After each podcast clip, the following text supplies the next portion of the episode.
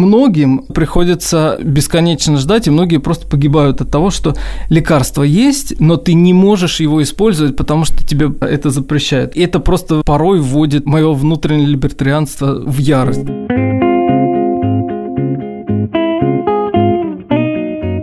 Привет! Привет! Это подкаст «Медуза. История болезни». И мы его ведущие. Научный журналист Александр Ершов. И журналистка и автор телеграм-канала про уход за кожей Кристина Фарберова. Этот подкаст мы придумали вместе с фармацевтической компанией «Навартис». Каждую неделю мы обсуждаем историю одного заболевания и рассказываем, как большие и маленькие открытия двигают медицину вперед, а нам позволяют жить дольше. А еще говорим о том, как медицинские прорывы могут запускать модные тренды, влиять на кино и литературу, а порой и оборачиваться живучими стереотипами. Сегодня мы обсудим редкие, или, как их часто называют, орфанные болезни. Давай обсудим терминологию. Как правильно-то, орфанные или редкие? А я, кстати, пока готовилась к подкасту, прочитала, что орфанные заболевания называют сиротскими. Если честно, не до конца поняла, почему. Вспомнила, что Orphan House – это, собственно, дом сирот. И какая связь? У этих заболеваний нет глаза, то есть за ними некому присмотреть. Они сиротские в том смысле, что они никому не нужны. Но в английской литературе чаще орфанными называют именно лекарства, которые от них могли бы помочь, а заболевания все-таки чаще называют редкими. Ну, а что значит редкие? Насколько? Ну, я понимаю, да, это проблема кучи, как Винни-Пух говорил. Сколько должно быть чего-то, не помню, чтобы это была куча. Нет, на самом деле, конечно, в быту редким можно назвать все что угодно, угодно, но у редких болезней есть вполне четкое определение, которое дает обычно Минздрав той или иной страны. У нас считаются редкими в России заболевания, которые встречаются реже, чем один на десять тысяч человек. Список таких заболеваний существует, там огромное количество наименований. В других странах несколько не так. Например, в США, которые, к слову говоря, первыми ввели такое понятие вообще в, в обиход, в юридическое пространство. Такими заболеваниями считаются те, у которых один пациент на две тысячи человек. В Европе примерно так же. Ну, то есть, на самом деле, здесь от страны к стране плавает, и точно так же плавает их, собственно, список, что считается, а что не считается редким заболеванием. А почему у всех разное число? И у всех разные списки? Во-первых, конечно, по историческим причинам. Например, в Евросоюзе это понятие впервые ввели то ли в девяносто девятом, то ли в двухтысячном году. США были в этом отношении пионерами. Они в восемьдесят третьем году это понятие ввели. То есть список этих заболеваний зависит от нескольких вещей. Во-первых, от того, насколько редкими должно быть заболевание, чтобы считаться редким. Во-вторых, от того, какие заболевания встречаются именно в данном В данной стране. Поскольку много из них генетические, то и частота тех или иных генетических заболеваний может сильно различаться от страны к стране или, ну, просто от наследственности. То, что в Индии будет редким, у нас может быть не таким редким. С другой стороны, я когда начал этим заниматься, сразу возник вопрос, а зачем их вообще объединяют вместе? Потому что с точки зрения биологии, в которой я учился, это полная сборная солянка, абсолютно гетерогенная группа, непонятно, что в ней общего. Что такое гетерогенное? Ну, это значит разное, очень разное по природе. Здесь мы можем видеть и инфекции, как, например, амебиазы, те заболевания, которые вызываются свободно живущими амебами, например, ниглериями. Если ты смотрела «Доктора Хауса», там есть одна такая серия, где да. супер редкое заболевание встречается примерно так же часто, как смертельные укусы акул в мире. Это часто или редко? Пока не очень понятно. Это очень редко. Начиная от таких совершенно особенных заболеваний, как тот же амебиаза ниглерия, с одной стороны, или заболевания, связанные с прионами, и до таких очень известных заболеваний, как лейкозы, например. Детские лейкозы – это тоже редкие заболевания, как ни странно. А объединяют вместе их, потому что они имеют общие с точки зрения медицины черты. То есть, с точки зрения медицины не как науки, а медицины как общественного явления. Дело в чем? Вот это вот слово «редкие болезни», оно очень уводит тебя не туда. Они на самом деле не редкие. То есть суммарно, если взять всех людей, которые от них страдают, и сложить вместе, это будут фантастические цифры. Ну, то есть американские данные, которые я видел, говорят про десять процентов, европейские про шесть-восемь процентов. Если мы знаем, что, например, рак груди, о котором мы обсуждали в прошлый раз, с ним сталкиваются примерно пять процентов женщин в течение жизни, то так называемые редкие болезни за задевают каждого десятого. Я бы их вообще называл не редкими, а сложными, потому что их действительно очень сложно и диагностировать, и лечить, и вообще что-то с ними делать. В чем идея объединения их вместе? В том, что у них одинаковые проблемы с их лечением. Во-первых, это проблема диагноза. Врачи, которые сталкиваются с редкими болезнями, часто ставят неправильный диагноз или даже вообще не могут его поставить, потому что они такого просто никогда не видели. Второе. Мало кто вообще знает про них из людей. Люди, в общем, знают, что такое инфаркт или инсульт. Они знают, куда обратиться за этой информацией, более-менее. Про редкие болезни очень мало известно обычным пациентам и, самое главное, семьям. К сожалению, около трех четвертей людей, которые страдают от редких заболеваний, это дети. Их родители, когда сталкиваются с такой проблемой, они просто не знают, куда идти. И именно это повод для того, чтобы объединить их вместе и как-то налаживать связь между разными семьями и разными пациентами. Но и самая главная, последняя причина в том, что редкость заболевания делает невыгодным создание лекарства против этого заболевания. Поскольку фармкомпаниям они ориентированы прежде всего на зарабатывание денег, то и не всякая компания будет возиться с тем, чтобы разрабатывать лекарства для, допустим, одного из двухсот тысяч человек. Ну вот, чтобы это не было настолько голословным, вот тебе пример: боковой амиотрофический склероз, он же БАС, он же болезнь Лу Геринга, он же болезнь Стивена Хокинга, да? Но это редкое заболевание, у которого до сих пор нету лечения, которым мало кто занимается, и для исследования которого понадобилось объединиться пациентам прежде всего друг с другом, и что-то стало происходить только после того, как сами люди стали этим активно заниматься. Я знаю, что БАС впервые обнаружили в тысяча восемьсот шестьдесят девятом году, довольно давно. Обнаружил его французский невролог Жан-Мартин Шаркот. Но то, что мы знаем про эту болезнь, на самом деле, вот это произошло в тысяча девятьсот тридцать девятом году, сильно позже, и произошло благодаря баскетболисту Лу Геригу. Это тридцатишестилетний американский баскетболист, который был вынужден оставить карьеру из-за этого заболевания. И БАС до сих пор часто называют его именем, болезнью Лу Герига. Собственно, что такое БАС? БАС – это заболевание центральной нервной системы, когда происходит поражение верхних и нижних двигательных нейронов, и это приводит к последующей атрофии мышц. Все именно так. Это заболевание, про которое известно вообще-то много, но понятной системной причины нет. То есть их настолько много, что они друг с другом никак не контактируют, за исключением одного, что это заболевание, которое поражает в основном мотонейроны, то есть те нервные клетки, которые отвечают за движение, за иннервацию мышц. Поэтому люди, которые от него страдают, в подавляющем большинстве случаев полностью сохраняют и сознание, и мыслительные процессы у них никак совершенно не меняются, хотя может меняться голос, они могут переставать иметь способность глотать или двигаться. В конце концов, без лечения большинство умирают просто от того, что не могут дышать. Случай Хокинга – это абсолютно исключительный случай по длительности того, сколько он прожил. Если в среднем там около пяти лет люди живут, то он прожил пятьдесят пять лет.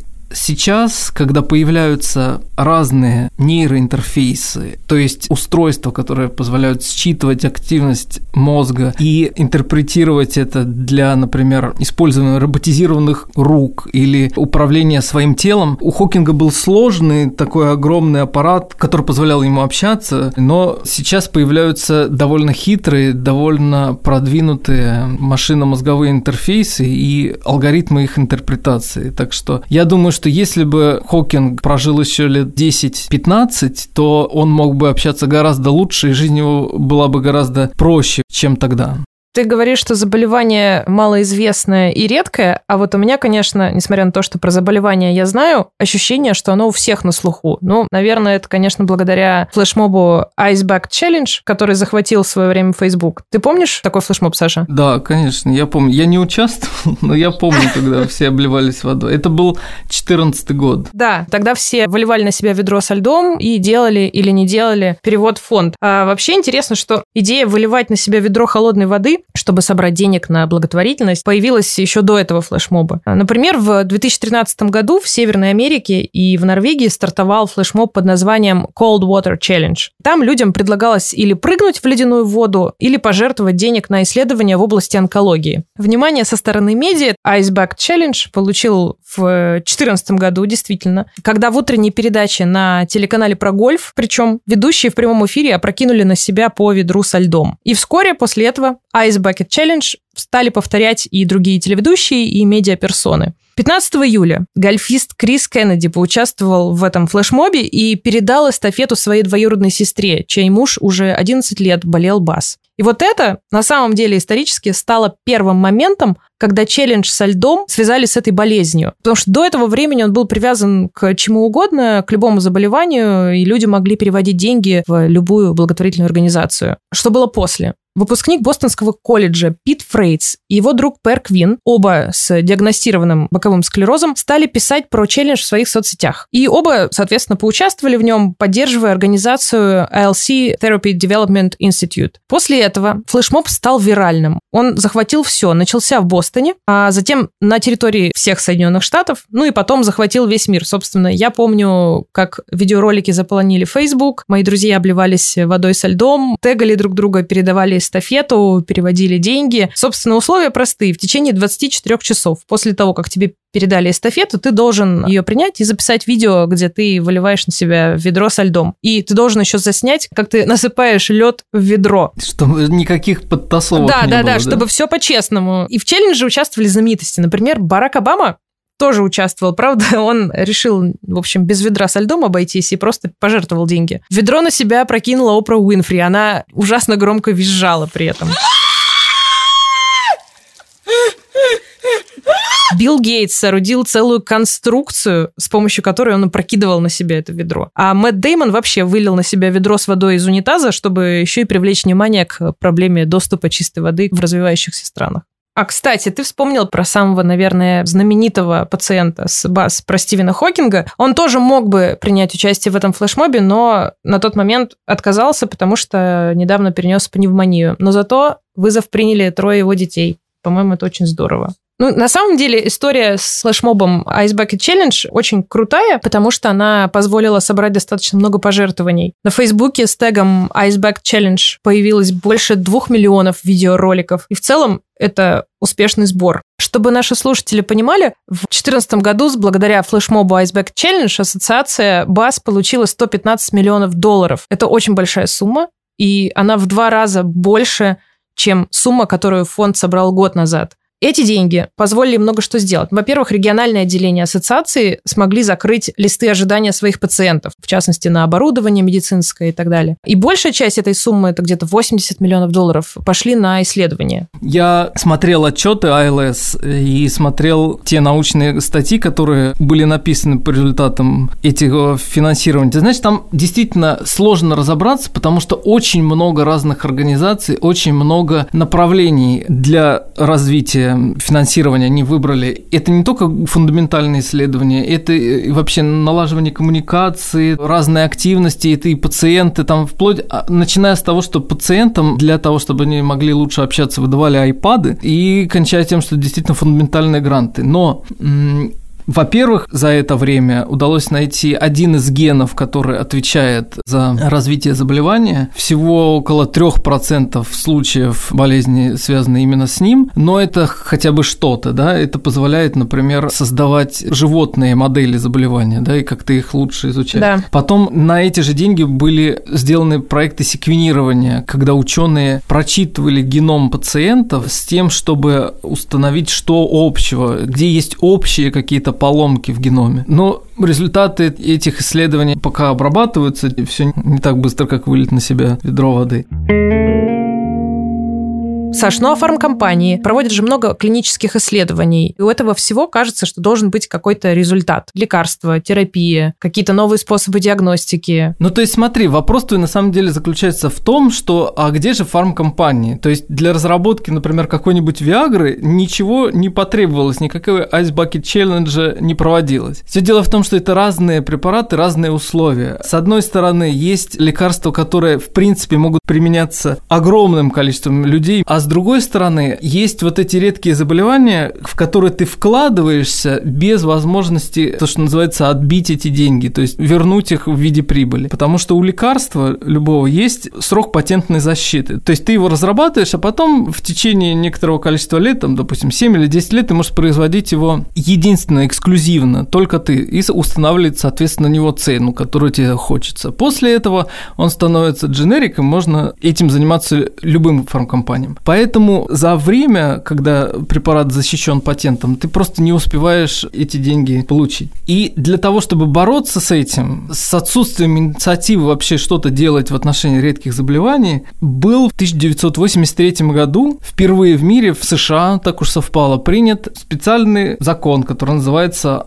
Orphan Drug Act, то есть закон об орфанных лекарствах, который позволяет регистрировать препараты для редких болезней и особенно долго защищать их от посягновений других фармкомпаний. Потом прошло огромное количество времени, когда подобные законы появились в Сингапуре, в Японии, в Австралии. В девяносто девятом, как я уже говорил, в Европейском Союзе подобный закон был принят. Но и даже этого, честно говоря, судя по тому, что происходит, недостаточно. Помимо денег есть еще другая проблема. Этическая? Этическая. Она, к счастью, для России не так остра, как для США, которые начинали это движение в сторону защиты орфанных болезней, но сейчас у них огромные проблемы, которые касаются именно тестирования безопасности лекарств. Когда читаешь про это, реально волосы на голове шевелятся, и это приводит в ужасную ярость. В чем дело? В США для того, чтобы выйти на рынок лекарств, ты должен доказать их безопасность. И для этого существует специальная организация, которая называется эф ди эй, организация, которая занимается едой и лекарствами, она устанавливает правила, по которым ты должен доказывать их безопасность. В свое время вот это правило появилось на вполне такой трагической истории с талидомидом, когда выяснилось, что женщины, принимавшие препарат против тошноты, на самом деле после этого рожали очень больных детей. И это такая большая трагедия была для американской медицины, что правила утверждения безопасности лекарств стали буквально драконовскими. То есть для обычных заболеваний, для простых, назовем это в кавычках, это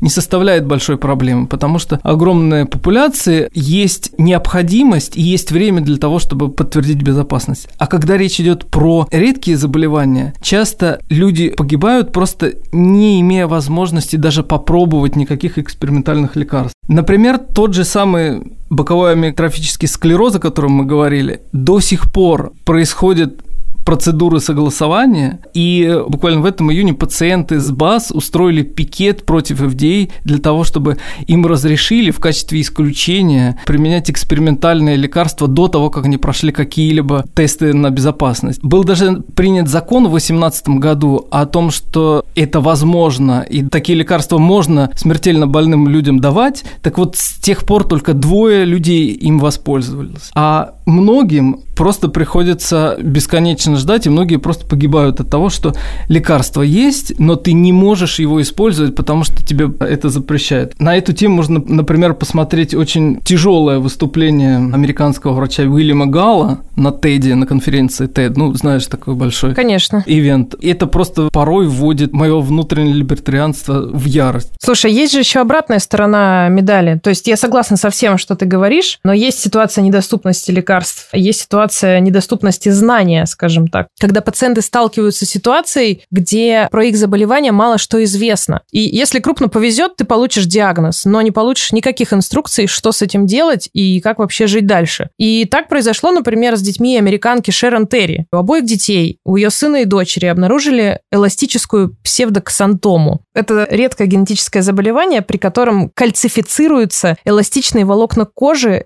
и глазной сетчатки. Заболевание может привести к тому, что ты постепенно потеряешь зрение и получишь кучу других очень страшных диагнозов. И первые проявления заметны еще в детстве, но нужно понимать, как их распознавать. Проявления такие. Это специфическая сыпь, желтоватые папулы, которые могут появиться на шее, могут появиться в подмышечных впадинах. Так вот, Шэрон Терри, обычная американка, заметила такую сыпь на шее своей дочери и отвела ее к дерматологу. То есть сама Шэрон Терри не медик, она вообще не знала, что это такое. Ей Очень повезло, потому что дерматолог знал, что это такое, он был знаком с заболеванием и поставил диагноз практически моментально, только взглянув на сыпь и осмотрев глаза ее дочери. И он сразу же сказал, что, скорее всего, у сына Шэрон тоже это же заболевание. Что самое интересное, после того, как им поставили диагноз, за этих детей и за образцы их крови началась настоящая борьба среди исследователей, которые хотели изучать этот вопрос, и это поразило Шэрон, потому что она увидела, что исследовательский мир заточен не на решение проблемы, на самом деле, что он очень конкурентный, и лаборатории борются за то, чтобы первыми делать исследования, первыми работать с образцами, и при этом не сосредоточены на том, чтобы найти эффективное решение. И вот так Шэрон Терри поборолась, ничего в этом для себя, можно сказать, не нашла, и они с мужем сами взялись за дело. Такой довольно уникальный случай, когда человек не из медицины приходит в медицину, и в том числе силой воли и силой своей родительской любви и веры натурально меняет все. Они с мужем стали все время проводить в библиотеках. Они читали каждую медицинскую статью, которая хоть как-то связана с этим редким заболеванием, заболеванием и могла бы дать хоть какую-то информацию и какое-то знание. В итоге, во-первых, они обнаружили ген, который ответственен за заболевание их детей. Во-вторых, они основали организацию, которая поддерживает людей с эластической псевдоксантомой, и эта организация помогает медицинским исследованиям. На основе своей находки они разработали диагностический тест, провели клинические испытания и написали несколько десятков научных статей о псевдоксантоме. И Шэрон продвигает такую идею, которая мне очень близка, несмотря на то, что у меня У меня орфанных заболеваний нет. А идея в том, что мы все обычные люди, пациенты, должны иметь возможность участвовать в медицинских исследованиях, должны иметь доступ к информации и должны иметь возможность самостоятельно изучать свои заболевания. Все это не должно быть от нас закрытым, все это должно быть нам доступно. Это также важно, как доступные лекарства, также важны доступные знания. Ну и в случае орфанных заболеваний, мне кажется, это особенно важно, потому что там, где мало информации, там много проблем. Ты права именно в части про информацию,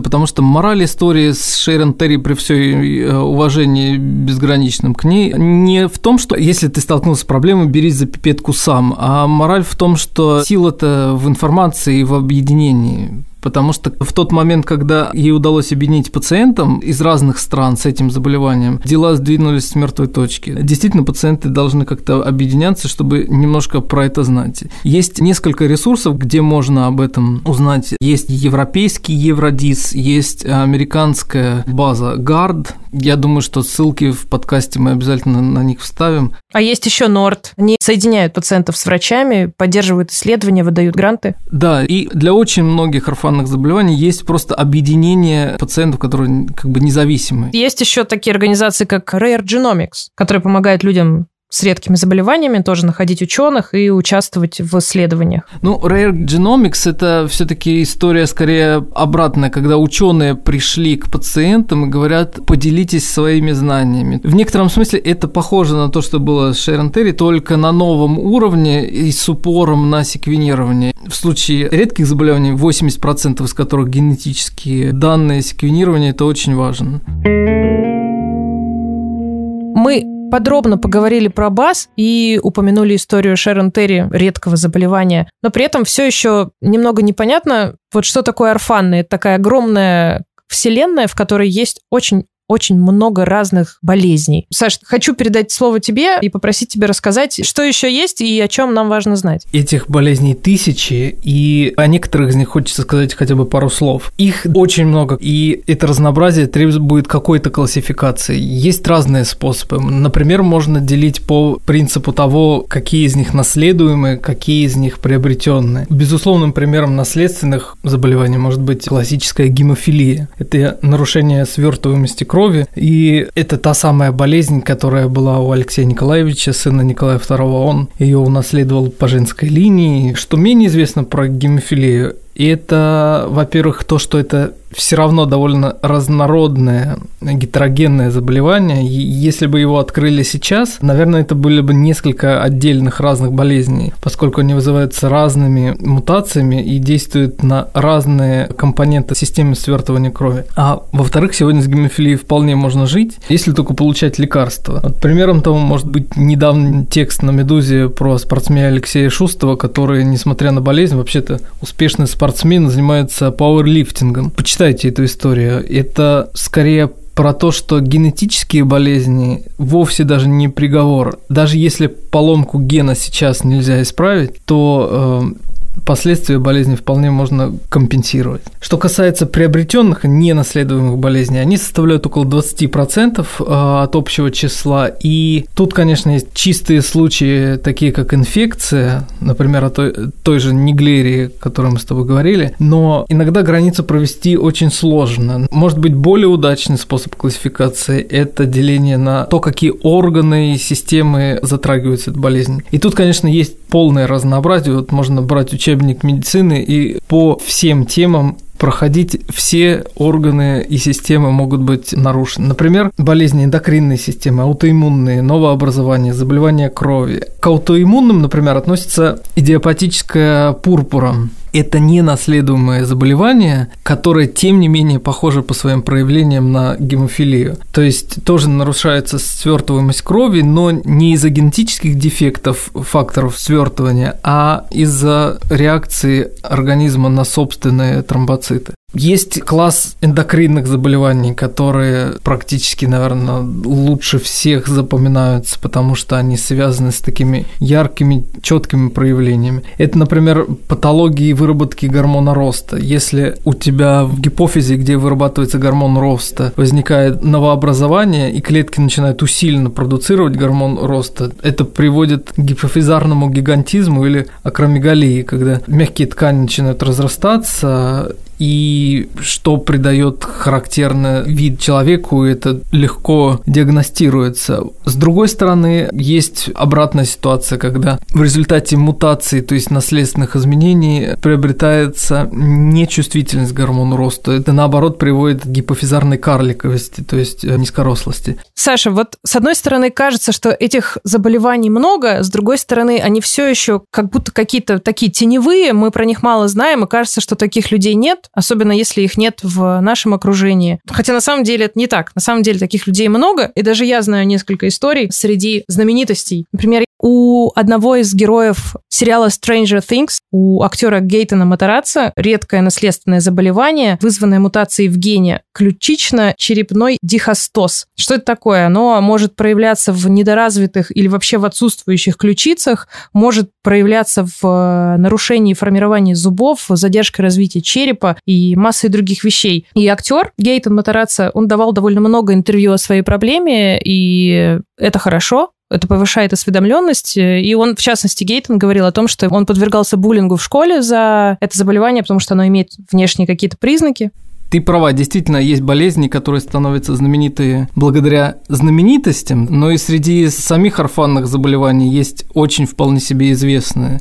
Ну, например, лейкоз. Редко можно найти человека, который не знал бы про Чулпан Хаматову, про фонд «Подари жизнь», про всю историю, которая это окружает. Все эти болезни относятся к редким, потому что они дробятся на очень мелкие такие категории. При формировании крови есть длинный путь, когда из стволовой клетки получаются клетки крови, и на каждом из этапов может что-то пойти не так, поэтому их довольно много отдельных заболеваний, но все их объединяет, во-первых, способы лечения, связанные прежде всего с химиотерапией, пересадкой костного мозга, но и общественная значимость, потому что большая часть пациентов в данном случае это дети, и это, конечно, огромное внимание к этому привязано. Мы обычно всегда здесь рассказываем про способы как-то себя обезопасить, о какой-то профилактике и так далее. Вот в этот раз об этом почти речи не зашло, потому что, ну, как можно себя обезопасить от генетического заболевания?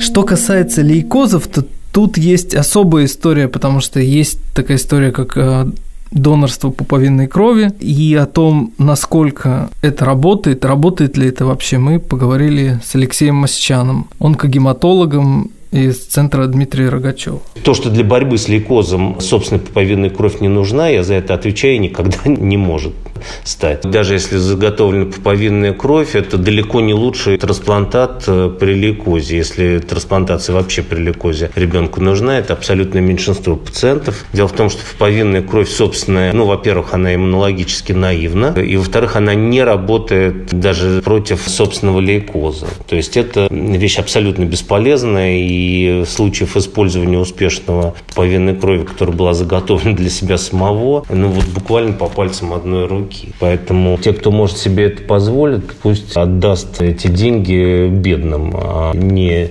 держит так называемую биологическую страховку в частных банках и платит за это деньги. На современном этапе развития медицины это абсолютно не нужно. Вот другое дело, что если люди надеются на появление каких-то технологий, которые позволят из пуповинной крови генерировать потом в будущем, там, через двадцать-тридцать лет, органы, ткани, то ради бога. Но пока никаких предпосылок к тому, что из этой пуповинной крови, собственно, можно сделать что-либо путное, пока нет.